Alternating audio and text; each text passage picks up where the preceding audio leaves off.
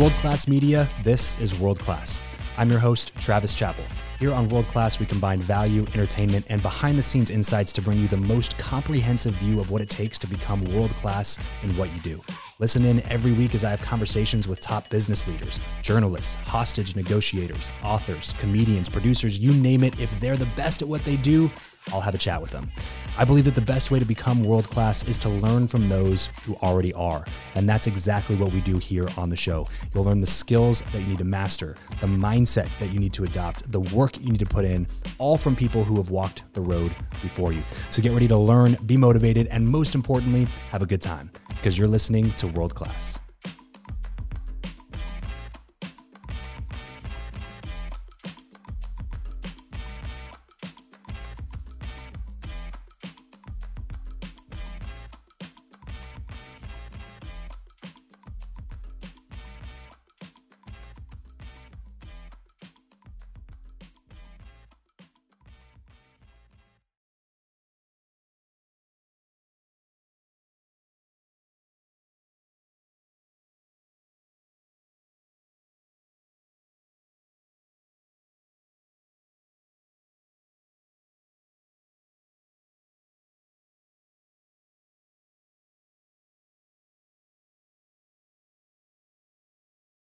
Hey there, welcome back to the show. I am really excited today to bring you another amazing interview. And uh, you've been seeing a trend recently of me trying to travel and get out there and actually do some of these interviews in person. And this was another one of those that I was able to do. Recently, I went out to Toronto, Canada to interview a guy named Evan Carmichael and uh, had a fantastic time chatting with Evan over there and realized just how much this guy knows about entrepreneurship. He's been doing it for so long. At 19 years old, he built, then sold a biotech software company.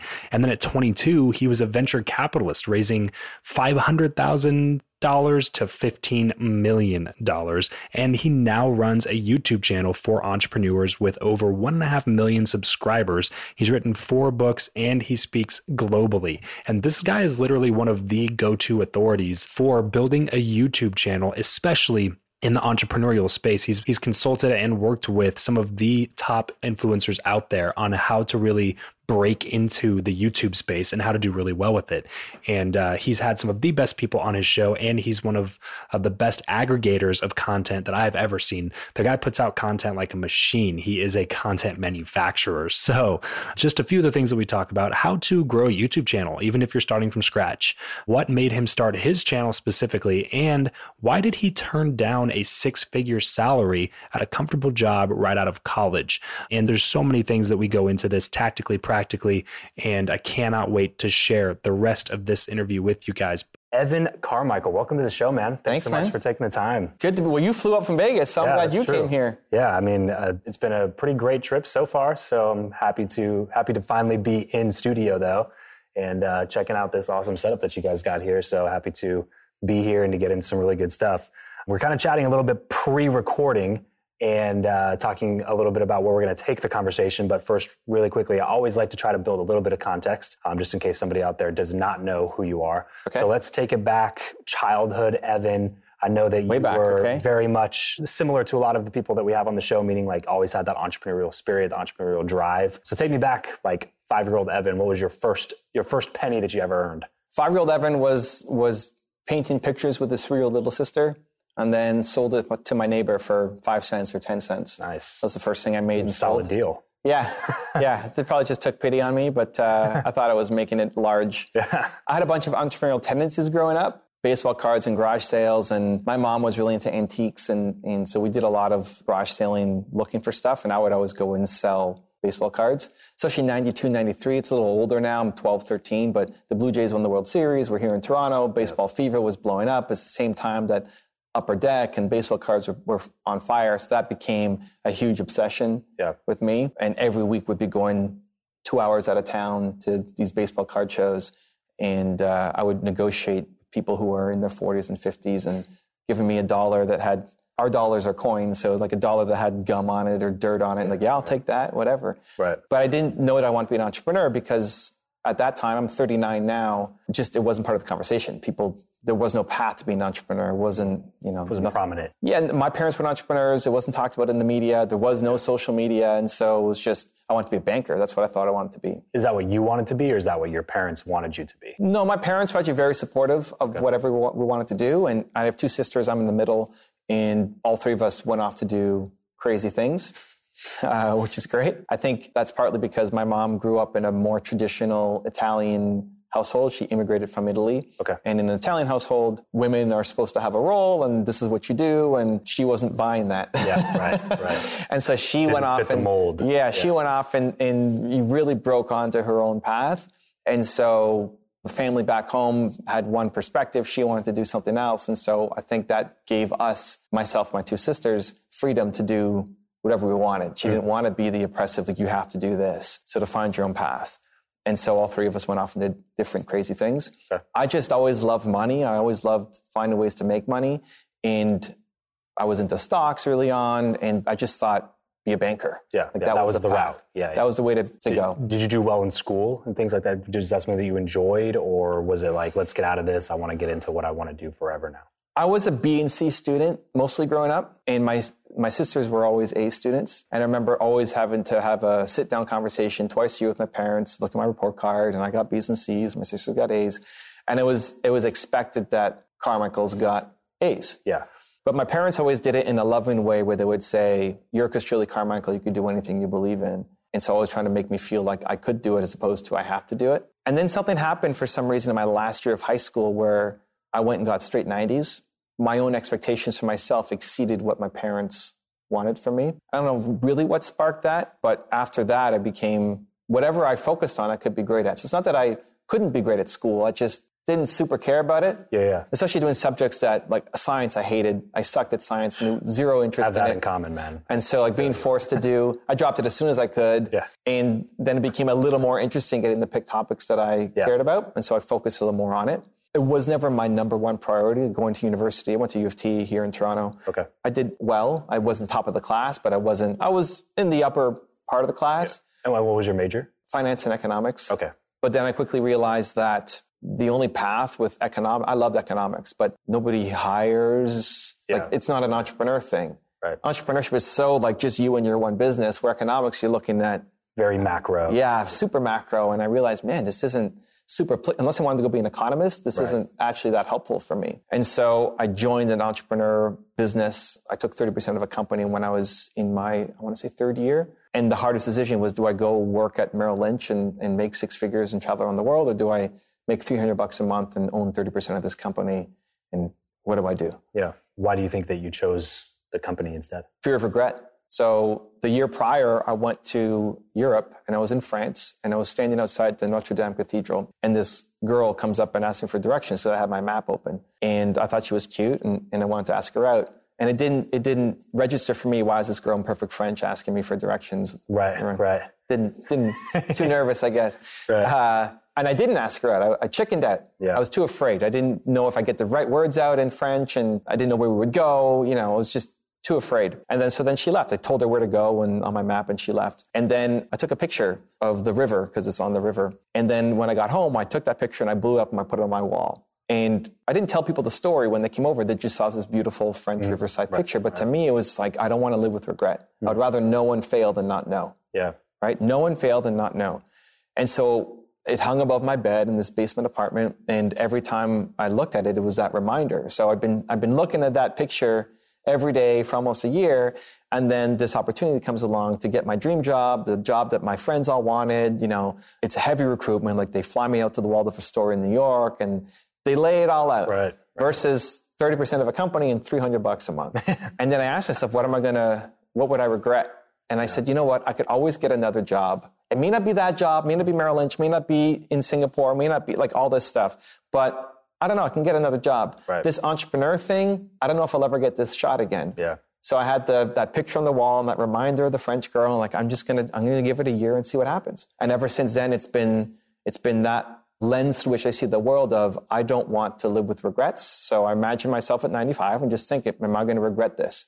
Because you very rarely regret the things done It's the actions not taken Right. because you were afraid. So I don't want to be that. Yeah. Why do you think that most people don't fear regret over failure? Because that's something, it's a conversation that I have a lot with people because I'm very much kind of the same way that you are in terms of that's the biggest fear for me is knowing, like thinking about myself getting to the end of my life and then just wishing that I had done this or done that or taken that chance that one time. It's because Why do it- it's a slow care? bleed. Can you explain what you mean by that? Yeah, because that regret is something that's going to happen every day for the next X number of years of your life. Like from, from now, from 39 to 99, that's 60 years of my life. But it's going to be a little bit of pain every day versus doing it and failing is massive pain. Yeah. And so on a daily, that massive pain of failure is bigger than the little bit of pain of regret. But if you accumulate all those days of regret and then bring it back to today, it actually ends up being way bigger. But people don't feel it because you just see this massive pain and you'll pick the one you don't want to do that massive pain. Right. People won't do that. And so I try to imagine myself at 99 in my rocking chair. Now it's over. Like I can't do it. I don't have the energy. I can't chase that down. My mind is going. And now that's decades of regret. And I try to make it more painful. Right. Right, To so- live in that pain moment. Yeah, almost. and bring it back to today. So if you have a hangnail, it's going to hurt you. But then if somebody punches you in the arm, you forget about the hangnail. Yeah. Right. And so what I want to do is punch myself in the arm with regret, make it more painful so then I don't feel this thing. And so I don't think you can be fearless. I just give myself a greater fear, right? That thing is scary. Failing is scary, right? That, that asking her out or, or your business tanking or whatever, that's real. That, that's a fear. Yeah.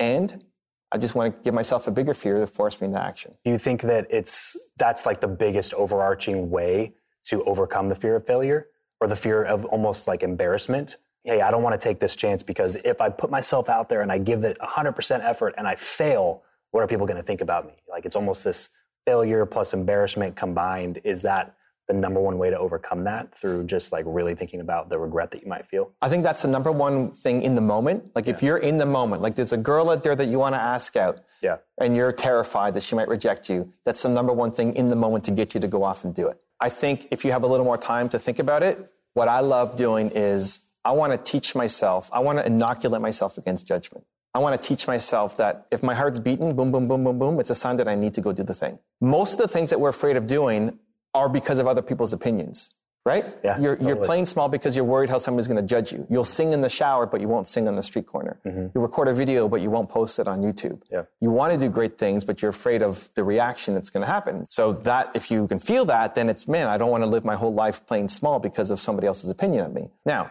we got entrepreneurs who are watching. Entrepreneurs, we want to do different things. We want to change the status quo. There's a lot of people who want to protect the status quo. All those people who want to protect the status quo, they won't like you by default just because of what you represent without knowing you.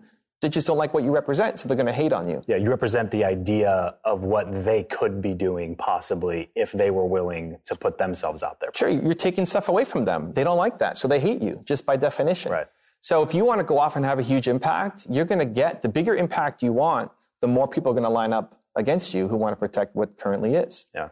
And so if you can't do something as simple as ask a girl out or sing on the street or something simple, then you're never going to do the big thing. And so I see it as, as lifting weights. So I want to train myself that I do scary things, that I do things that make, when my heart beats, that's a sign you have to go do it. So for example, if we're talking about recording a video in public, for me, the first time that was super scary. Taking out my video camera, I didn't have a phone at the time, and just walking in the street and like, who is this crazy guy on the street filming himself? Right. I felt super awkward.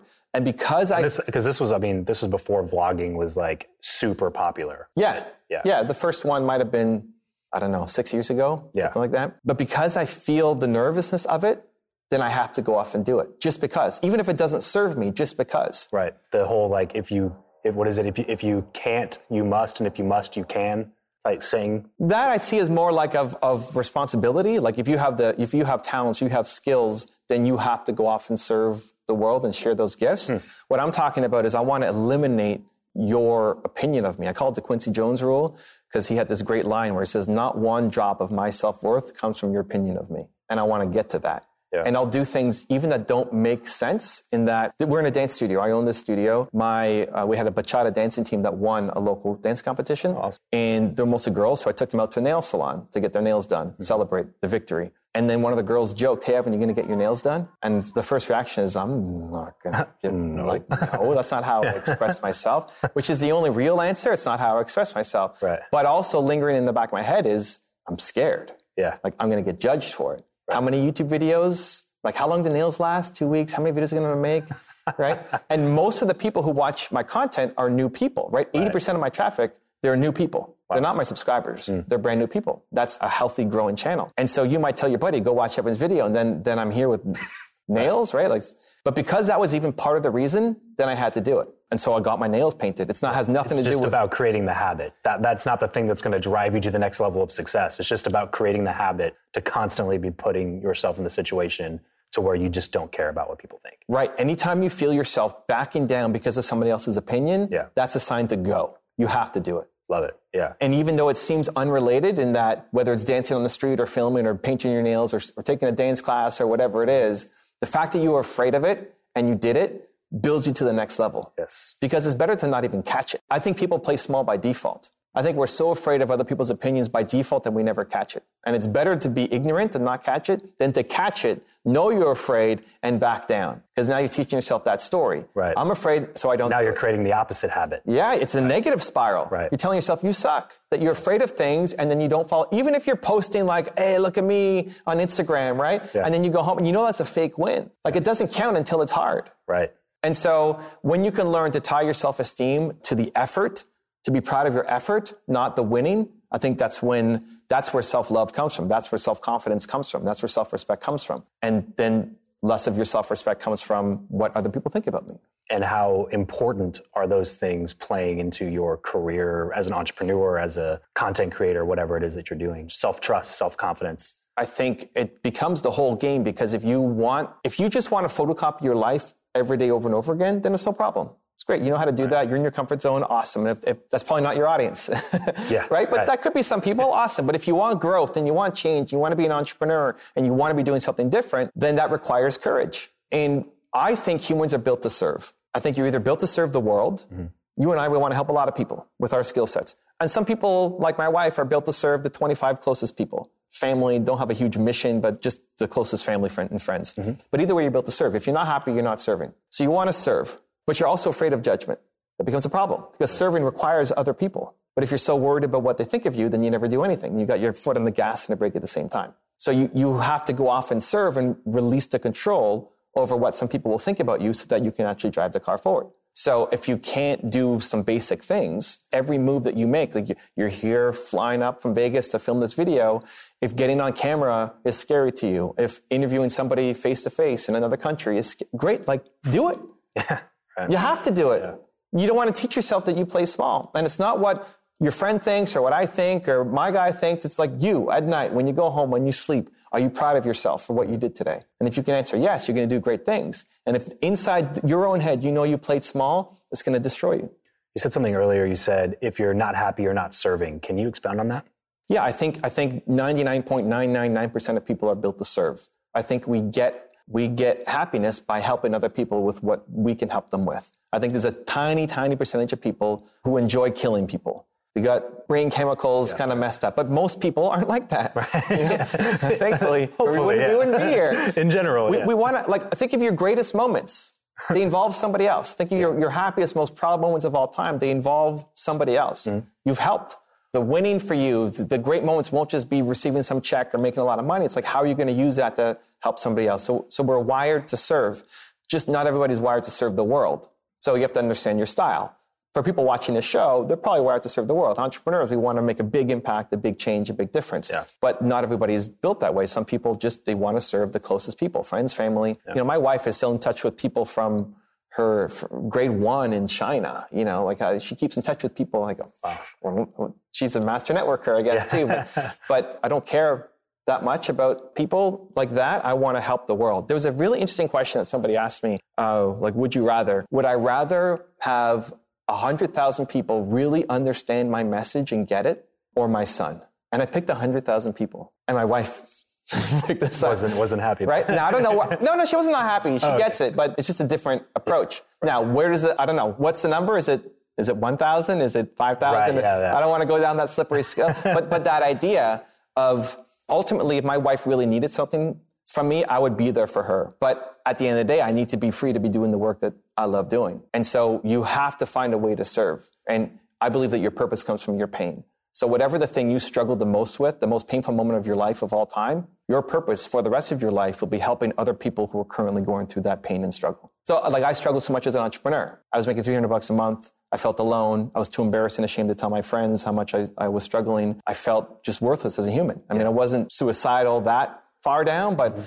I felt it was the worst moment of my life. Uh, really like imposter like as well. Too. Yeah, and tell my friends yeah. like like I'm an entrepreneur, but yeah. Telling my friends that I'm living the entrepreneur life. Right. I can't come hang out with you because I'm busy grinding. Right. Meanwhile, it's the but 20 not bucks. Seeing it. Yeah, exactly. I can't afford the 20 bucks. It's going to be for pizza and beer. That's why I'm not going deep yeah. down. And but you don't want to admit that. Of course. but because you're the entrepreneur. And I made it harder on myself. Right. Like I should have. I'm, they would have been understanding. They might have mm-hmm. razzed me a bit, but they would have been understanding. Mm-hmm. It's my own fault for not being more open with that. Right. But I didn't know enough. I'm 19, you know, I mm-hmm. just getting started.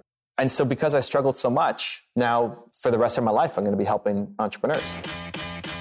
Okay, so this one has been a long time coming, and I'm excited to announce the launch of my new company, World Class Media. I've been doing podcast coaching and consulting for individuals and businesses for the last couple of years, and over the last few months, I just haven't been able to keep up with the requests. So, in order to serve more people, I've decided to stop taking on coaching clients and start an agency that creates a done for you podcasting solution, as well as monthly production and repurposing services. So, if you are a business owner, coach, consultant, entrepreneur, real estate investor, whatever it may be, then a podcast should be the most powerful business development tool in your arsenal.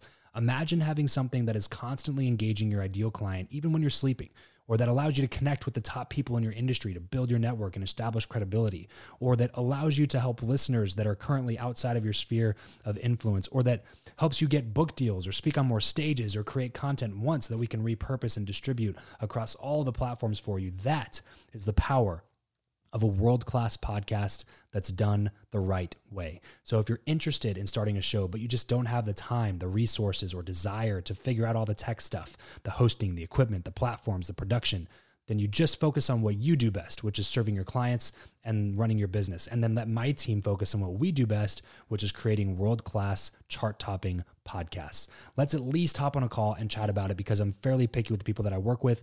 And I only work with people who I genuinely think are going to be able to absolutely crush it with a new show. So head over to travischappell.com slash make my podcast. That's travischappell.com slash make my podcast. And we'll chat real soon. Going back into your story, you were coming out and thinking about taking this job that was, you know, six figure salary and really the ideal dream job, mm-hmm. especially for the career path that you were trying to go down versus struggle, struggle, struggle. Here's 30% plus 300 bucks. Yeah. The ability to delay gratification. Can you talk about how important that has been in your entrepreneurial journey? That's interesting because I think of gratification as the process more than the result. The end result. Yeah. yeah. So like gratification for me isn't making $100,000 or for my YouTube channel getting to a million subscribers. Like I didn't even want to celebrate a million subscribers. I celebrated for my fans because they kept asking me. But for me, it's if I'm swimming, I don't want to reach the island. I want to swim forever. I don't want to hit the top of like when you hit the top of a mountain, you hate your life. I want to climb. So forever. it's more like training yourself to really enjoy the journey. And that's what it actually is. Yeah. Like the people who win, the entrepreneurs that you look up to, they love the process of the thing. They love doing the thing. Yeah. Money's important,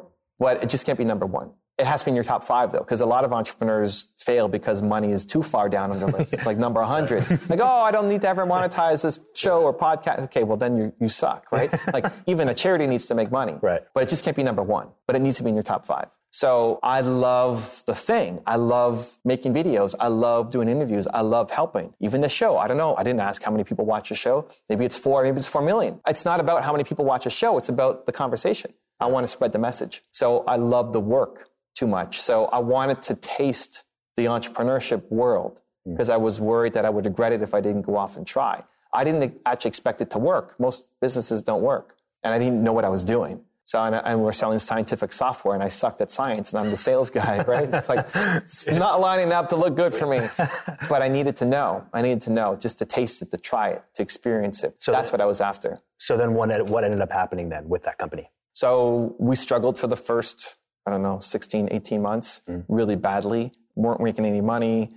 I was too afraid to get on the phone and talk to people because I was worried that I would sound like a kid and I'm selling to people who are 56 years old with all these PhDs and I sucked at Deep science. understanding of the actual. Deep understanding like that they wouldn't respect me. And it was also different 20 years ago was there's a little more cred for young people now with social media and expertise than than back then. So we struggled a lot. And the worst day of my life was when I told my partner that I quit. We're at a family function and it just it wasn't working. We're not working. We're not making any money. I feel like a loser Yeah. all the way through. I'm at some family function. And this was like 16, 18 months in, you're, you're Yeah. saying, that, that you told him? Yeah, like Thanksgiving or something like that. And he calls me on the phone and we're disagreeing over what to do next, just like you're going to do when things aren't working. And at the end of it, I just said, I quit, man. Like I got to move on and feel like I'm a worth, I have worth as a human being. And then I hung up the phone and I just started bawling.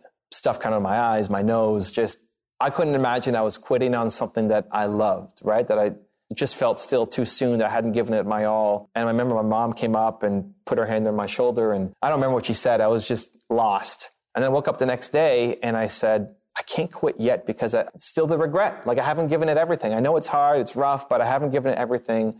I would still rather know and fail than not know. But I can't keep doing the same thing we've been doing because this isn't working. It's not working. It's not working. Something has to, to change here. So I asked myself, who's built a software company before? And I looked at Bill Gates' story. It's the first guy I could think of in software. And I looked at how he went from zero to one.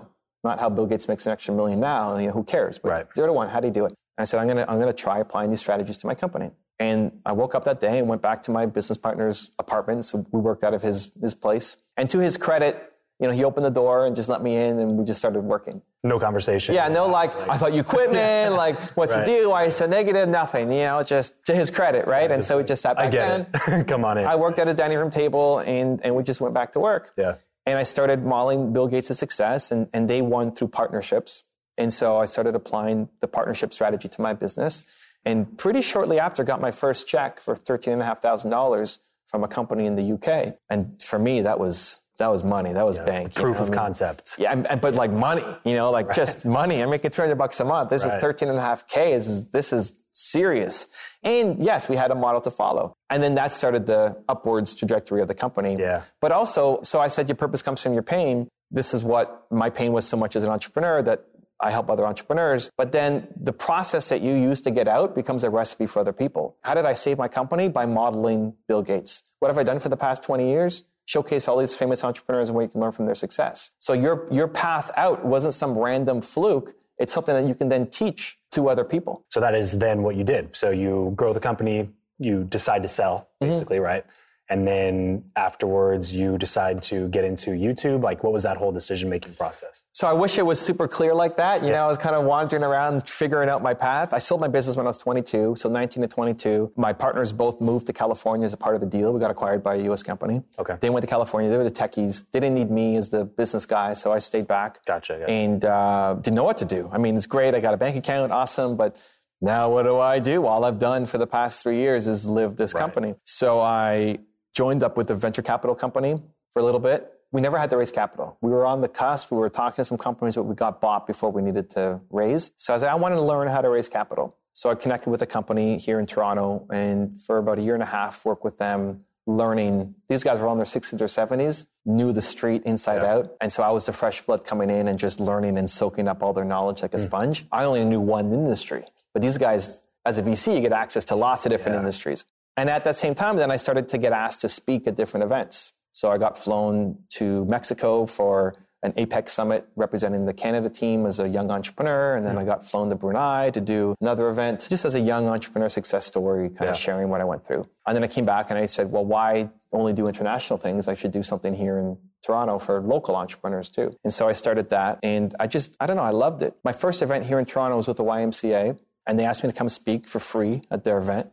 And said, okay, I'll do it. It was two weeks out and they booked this huge room. And I remember the day of, I'm so nervous, preparing, like I want to have the perfect speech. It's hometown. And three people were there, three people. And uh, like I spent so much time preparing and, and I thought, man, how am I ever going to make money off of this Yeah. if, if it's free and only three people show up? right. But I thought, you know what? They're here. I'm here. I'm not going to walk well, away. right. Just, just Yep. go do it. So I did it. And, and then it was awesome. Like, man, I really helped those three people. Yeah. I need to find a way to keep going. I didn't know how to ever make money doing it. Yeah. But I knew that I had to find a way to keep going. Pause real quick Yeah. because that right there is what I find to be the common denominator in terms of purely content creation. People mm-hmm. that are trying to build an audience around creating some sort of consistent content. Yeah. Is that they want the 1.8 million YouTube subscribers, but when the three people show up on their first time, they give up on it because it's not that big of a deal. Yeah. Like you weren't attached to the numbers. You were attached to supporting and helping people. And like if you can get behind your mission and get attached to that sort of the outcome instead of just like I want big inflated numbers, then that's in my opinion really where where the magic happens. And that's why a lot of people give up and quit so soon because they don't treat the 5 people as if it's a million people. They want to save all their good stuff for later right? Like they just want to keep sure. pushing it off. Like, well, one day when I get a million, then then I'll take it more more seriously when I have a million subscribers, or or I'll take my speeches more seriously when there's 500 people there instead of just you know three people there. So, what would you say to somebody out there that's like really kind of on that hustle right now? So, one again, tying your self respect to the effort, not the result. Like, are you proud of your effort? I was proud of myself for doing those three people, even though it was only three people. Mm. Like, I was proud. Two, did you enjoy the process, right? Again, you have to enjoy the process of doing it. I love doing it, even though it was only three people. I still loved the conversation and helping them. And then three, which has been a more recent one that I've added in, is expect to suck at the start. You're going to suck. A big problem is yeah. you expect to be great. Yeah. like I can do that. You watch somebody on YouTube and say, I can do that. Right. And then you go and you do it and you can't do it. and then you're embarrassed by what you look at. It's like, I didn't realize I suck so much. And somehow you're shocked. Yeah. I, I, I don't know yeah, why. You, you watch yourself back like, shocked. man, that sucks. and then, and then you never release it or you right. release one and and so that. Oh, that's just not for me. You know, that's just not. Well, that's the thing. But then if you only do stuff you're great at, because you tie your self respect to the winning, mm-hmm. then you're only going to do things that you're going to win at. Mm-hmm. And so mm-hmm. then you play small for life. Right. Where I don't think that I suck as a human. Mm-hmm. I just don't have the skill yet. Yeah. So you're coming in here and filming these videos. We got this set up. I don't know. Maybe you're nervous with all the lights and everything yeah. else you're doing. But dude, we've done 6,000, 7,000 videos. like it's unfair to compare. And I would only use a comparison as a kick forward where most people will kick themselves down. So I look at young Les Brown. If you know Les Brown, the speaker. Mm. Young Les Brown is my hero for a speaker. In my books, the number one speaker of all time, young Les Brown. Mm. I look at that and say, man, that's like, I don't know if I could ever be that great. But I use that as inspiration for what's possible not I suck, so I should stop. But I think you need to kick. I think the kick is important. Just what's the direction? You need to kick forward, not to kick down. And so you need to start and try things and at the same time expect to suck. So everything I do at the beginning sucks. It should suck. Like if you don't suck in your first video, you should have started four years ago. Like you actually suck as a human for not having tried four years ago, right? right? You're supposed to suck at the thing at yeah. the beginning, and that's then what uh, what Reid Hoffman always says that. Okay, like if you if you're not embarrassed by your first product, then you've launched too late. Yeah. Yeah. Same thing. But now apply it to, to whatever you're trying to learn, whatever you're trying to get good at. It just means you don't have the skills yet. And that's okay. How do you get them? Practice. Yeah. Keep going. So let's talk about that then. So growing a YouTube channel, lots of people are trying to do that. What made you successful at it in a sea of a bunch of people failing? I think you need to figure out what your lane is. So for me, I have the combination of believe, so that's what I stand for, and try to instill belief in people when they come to the channel. And then also creating content that I wish existed. So I didn't want to do, if you're looking at the top 10 series, for example, I wish you did it. I don't want to do it. I want to just subscribe to your channel and yeah. you do it for me, right? right? Here it is, gift wrap, the best things that Elon Musk ever said in 20 minutes. Amazing. Right. I just wanted to consume that, but it didn't exist. So yeah. I made it. And just like every other entrepreneur, it's like you, you figure out what the hole is, what the opportunity is, and then you go and you fill it. But based off of your story, why did I care so much about that? Because modeling Bill Gates saved my company. And so I wanted to help other people. Once you get through the hurdle, you want to give back. You take a, a, step on a staircase, you want to reach back and pull people up to join you on the step that you're at. And so that's why I cared so much about modeling success. So for someone who's just getting started, first off, I think YouTube is the best place to build a long-term brand hmm. because it's the only platform where your content lives forever. Even a podcast, nobody goes back to episode 14 when you have 5,000 podcasts, right? Nobody cares about your tweet from last week but my videos from five years ago are still getting views. So it's the only place where your content lives forever, as long as it's evergreen stuff. Like this interview, we're not touching on anything that's specific to right. this date and this time. It's not a news coverage. So in six years, somebody could still learn from this video. But because it has that ability to live forever, it's also the most competitive and the hardest to get started with. So people often quit too soon. And so I actually recommend starting with Instagram because it's easier to get going to get traction and then transitioning to YouTube. Like IGTV specifically or just Instagram in general? All of it. IGTV, okay. Instagram is the best place to start, but YouTube is the best place to live if you care about building a long term brand. If you say, like, hey, this is what I want to do, I want to be a thought leader for the rest of my life, great, you need to be on YouTube creating content. If it's this is my thing for two years to flip it to then give me permission to go do something else, then don't worry about YouTube. Yeah. It's going to take you too long to start building any kind of traction. But was there a time during your whole journey where you noticed there, there was like a big amount of traction that was coming in? Or was it just a really slow, gradual build up over time? The decision to go daily on my channel made mm. a huge difference. Going from one a week to once a day had a huge spike in my channel. Yeah. And then once a day to twice a day had another huge spike. Consistent content wins. Yeah, all yeah. the time. And it's hard. So this is where it becomes a challenge because how do you get good quality content out so yeah. consistently? And here's what I would actually recommend doing for thought leader, right? So Travis, a thought leader. What I care about is how you think. You think a different way. You think differently. I want to know how you think. So even as you walk into here, what you look at might be different than what the average person looks at. How you see the space is different than the average. That's your most important job. I'm coming to you to understand the way that you think. And so most people spend too much time on the editing of their video and not enough time on making the video. So a typical person would spend 20 minutes making a video and then five, six hours editing it. You're training the wrong skill. You're training yourself to get good at editing. But the skill you want to get good at is being able to speak. Content. Content. Speak. Right. Like get your ideas out into the world and capture it in a video format. You should spend five, six hours recording it over and over and over again. Right. So that you get to a 10 minute video that needs no editing. And then as you grow, then you hire editors and you surround yourself, you get a team. But your ultimate goal should be as a thought leader, I want to be able to take my message from a 15 second Instagram story to a five minute IG live TV to a 10 minute YouTube video to a 40 minute keynote to a three day workshop retreat with me. And everywhere in between, you need to collapse and expand your message. That's the right skill to learn.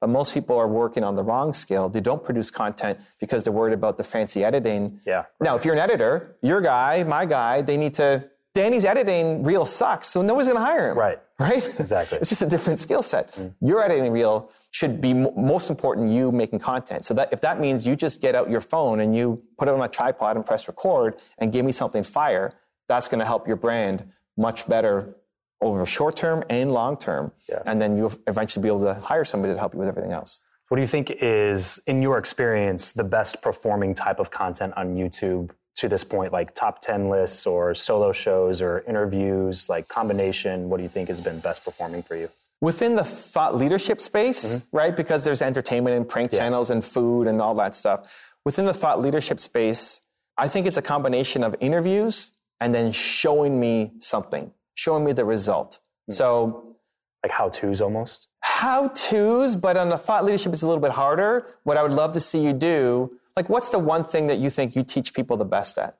Networking.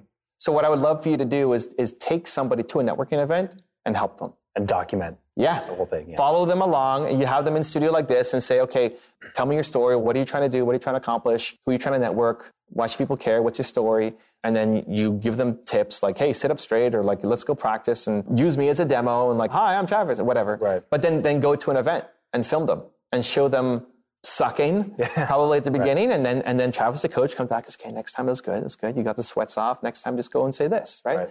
Like, why are you here? What's what are you trying to learn from the speaker? Just introduce yourself like that. And you give him a little tip, and then he goes and he does it. And it needs to be, you know, you need to have clean audio so we can hear what's happening. And as long as the camera's not super shaky, but you don't need like yeah. a huge production around that. Showing people getting the result will make a huge, huge, huge difference. So I think that's hard to do on a on a daily basis so right, supplementing it with here are my five tips to get networking. Here's the things you need to do, or here's the events you need to show up at, or how often you should go, or how to go to your nerves, or whatever the how-tos that, that you would do. And one, two, three, four, five. But I would definitely put some kind of live action where you're you're helping somebody, you're coaching somebody. That's how you actually come across as a thought leader and that when you see them struggling and failing because the people watching say oh my gosh that's me like i would suck i would be nerve, nervous yeah, trying to go right, off and introduce myself right, right? and yeah. you become the guy who helps them Got it. Got it. What about long form, short form? Is there such thing as too long? Should we be going for shorter videos? So it depends on the platform. If you're looking at YouTube, I would say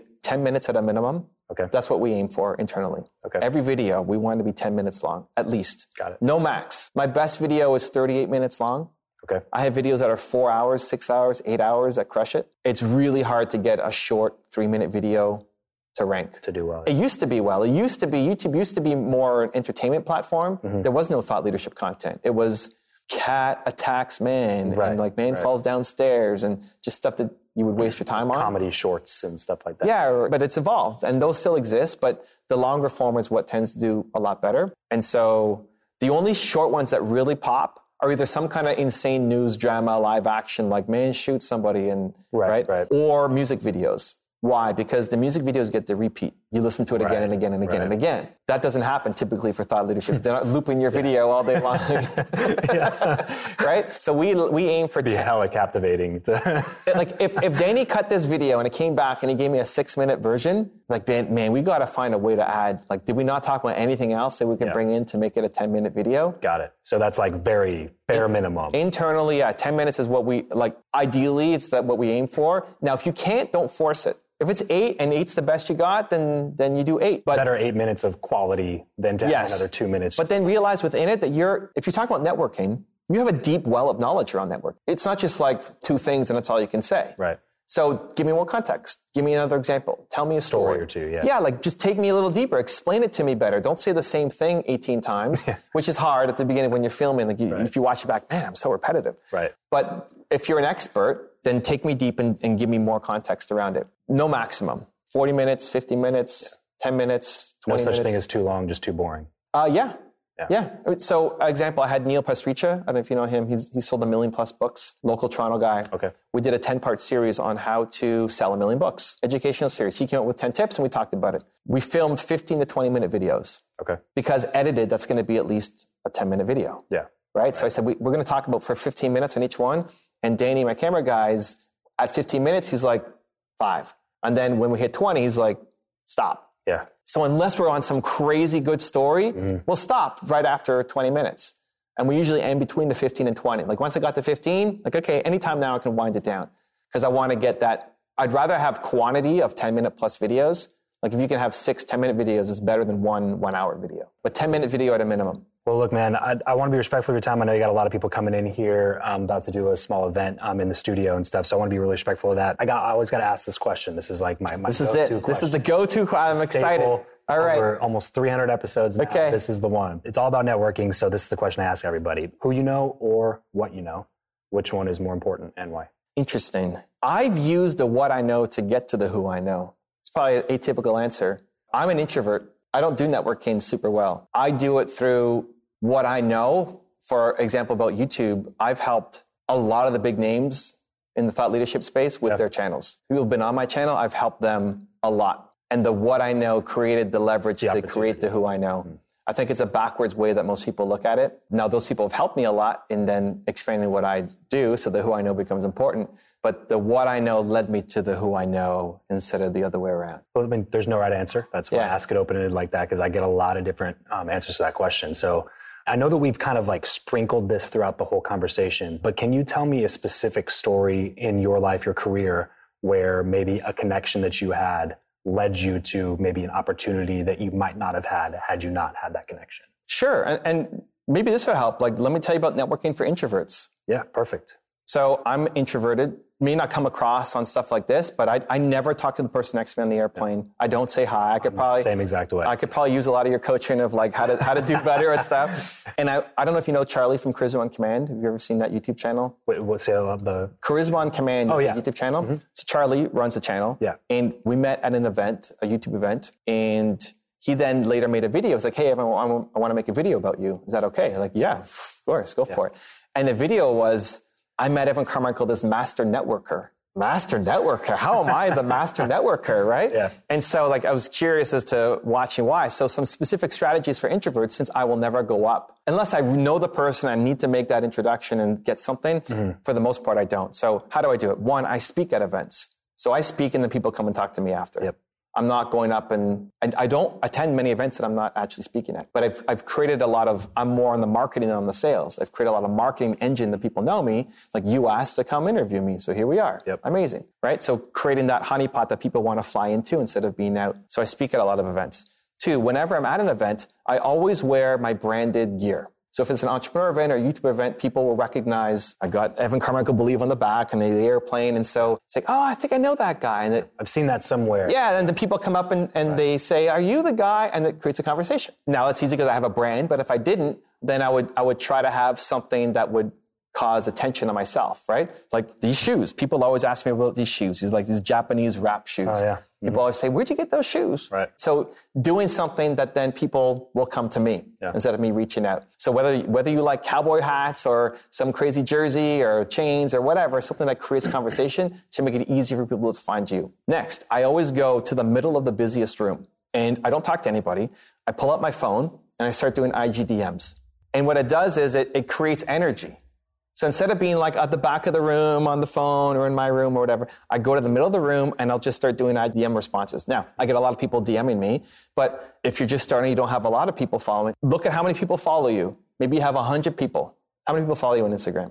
Uh, 27,000. 27,000. Like, that's a huge number. Somebody watching, maybe you have 50. Awesome. Yeah. Make a video message for all of your 50. Say, hey, Jim, thank you so much for following me. I really appreciate you. Send. Next, right? Yeah. You have 27,000. go all day. Be busy, yeah. Right? And then, but what that does is it raises your energy and then people see it. Yeah. And then as soon as I'm done one of the messages, invariably somebody's going to come up and talk to me afterwards. Yeah. And so that gives permission to create the conversation. Then in the conversation, I'm introverted and I think one of the strengths of it is I listen well. I like to hear their story. I, don't always argue that. I'm very much introverted myself. I always yeah. argue that introverts make better networkers and extroverts because of that one thing. But yeah, go ahead. You listen better. Mm-hmm. And so I'm always listening and I'm trying to find ways that I can help them. So Charlie came up and he, I'd never met him before. I knew about his channel. He knew about mine, whatever, create an opportunity. And he started talking about how he wanted to write a book. And so I said, Hey, I've got a, I've got a literary agent. You want me to introduce you to my lit agent? Here's the things she's going to look for. Here's, and so we had a half hour discussion around the lit agent. And then he was looking at doing a TV show. And then there was a panel about TV shows. Yeah. And so I introduced him to the guy who was doing, I didn't know the guy. I just said, Hey, Charlie wants to do a TV show. You, you do funding for TV shows, like you guys should connect. And then a buddy of mine, Sean Cannell, if you know Sean, he's, was he's a Vegas guy. Yeah, yeah, of course. Yeah, great. Local for you. with him in a couple weeks. Yeah. So he has his YouTube show looking to interview influencers. I've been on the show at least two times. And he said, Hey, Sean, you looking to interview more people? Like Charlie from Charisma Command is here. Do you want to talk to him? Like, yeah, I'd love an introduction. And so yeah. I introduced them. Now you go to the value add. Right. And so I'm not even thinking about that naturally. I'm just trying to help. I'm listening and then here, how can I help?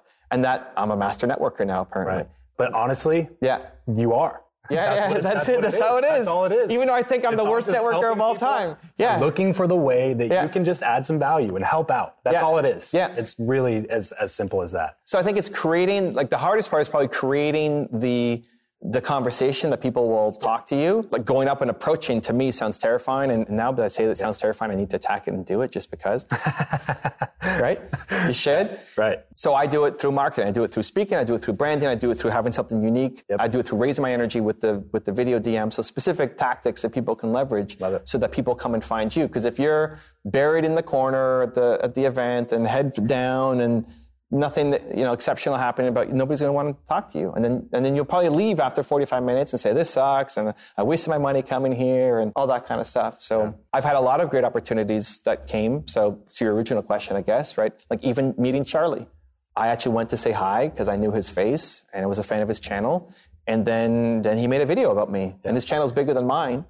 And at the time i had i don't know 400000 subscribers. He had over a 1000000 mm-hmm. And now i got featured on this channel yeah. a million plus people without asking, just because exactly. I just tried asking. to help them out. That's it. Love it, man. I mean, cool. we could chat so much about this kind of stuff. I know you got to get running. Let's move on to the last segment really quickly. Just a few questions, quick, random questions. It's just the random round. So random round. Really Let's quick. Go. All right. What profession other than your own do you think that it would be fun to attempt? Professional salsa dancing. I mean, I've kind of done it, but hardcore. If you could sit on a park bench with someone past or present, chat with them for an hour, who would it be and why? AP Giannini because he's my favorite entrepreneur of all time. How do you like to consume content? Books, audiobooks, blogs, podcasts, or videos? Video, hands down. Give us a glimpse of your morning routine. Five S's sing, music on makes me that I want to sing to, raises the energy. Sun, get outside, get some fresh air. Soar, do the thing that makes you come alive. Sweat, some kind of workout. And then scare, which will usually be a cold shower. What is your go-to pump-up song? Right now, I have an Alan Walker song. I don't remember what it's called, but it's one of Alan Walker's newer songs. I can give it to you if you like. You Yeah, want the perfect. exact one? Yes, please. What is something that you are just not very good at? Almost everything. Just, Period. Video editing. there you go. Ninety-eight percent of things more. Like I'm only good at four things, and that's it. Awesome. Cool. Yeah. As we get everything wrapped up here, Evan, besides YouTube, what's Yeah. one place online where we can find you the most? Instagram. Right now, Instagram. Perfect. Perfect. So if you're watching this right now, head over to Instagram. It's at Evan Carmichael. And go ahead and screenshot this episode, upload it to Instagram story, tag me at Travis Chappell, tag Evan. Let us know that you're paying attention, listening to the conversation. We'll jump over there and say what's up. Evan, thanks so much for coming to the show today. Cool. And listen, this is There's podcast primary. Like Yes, sir. podcast. Okay, so I want to add a special bonus in. Okay. You've done how many episodes? 300? Almost 300. yes. 300 dude's working his face off to give you guys content, right? And, and leveling up his game. Flew from Vegas to be here just to do this, and he's flying to DC next. If you've gotten value from any of his stuff, go leave a comment, go leave a review on his channel. Amazing. Awesome. man. Thank you so much, bro. All I right. really, really appreciate it. Well, that's it for this episode of World Class. World Class is hosted by me, Travis Chappell, and produced by Eric Skwarzinski. It is a world class media production. At World Class Media, we produce top rated podcasts for seven to nine figure entrepreneurs, executives, real estate investors, and content creators. So if you want your own show, you have the budget to create one, but you just don't have the time or the team to figure it out, then go to travischappell.com slash make my podcast. That's Travis Chappell, C-H-A-P-P-E-L-L dot com slash make my podcast. And let's chat to see if we would be a good fit to work together. Thanks so much for joining us. Until next time, peace out and stay world class.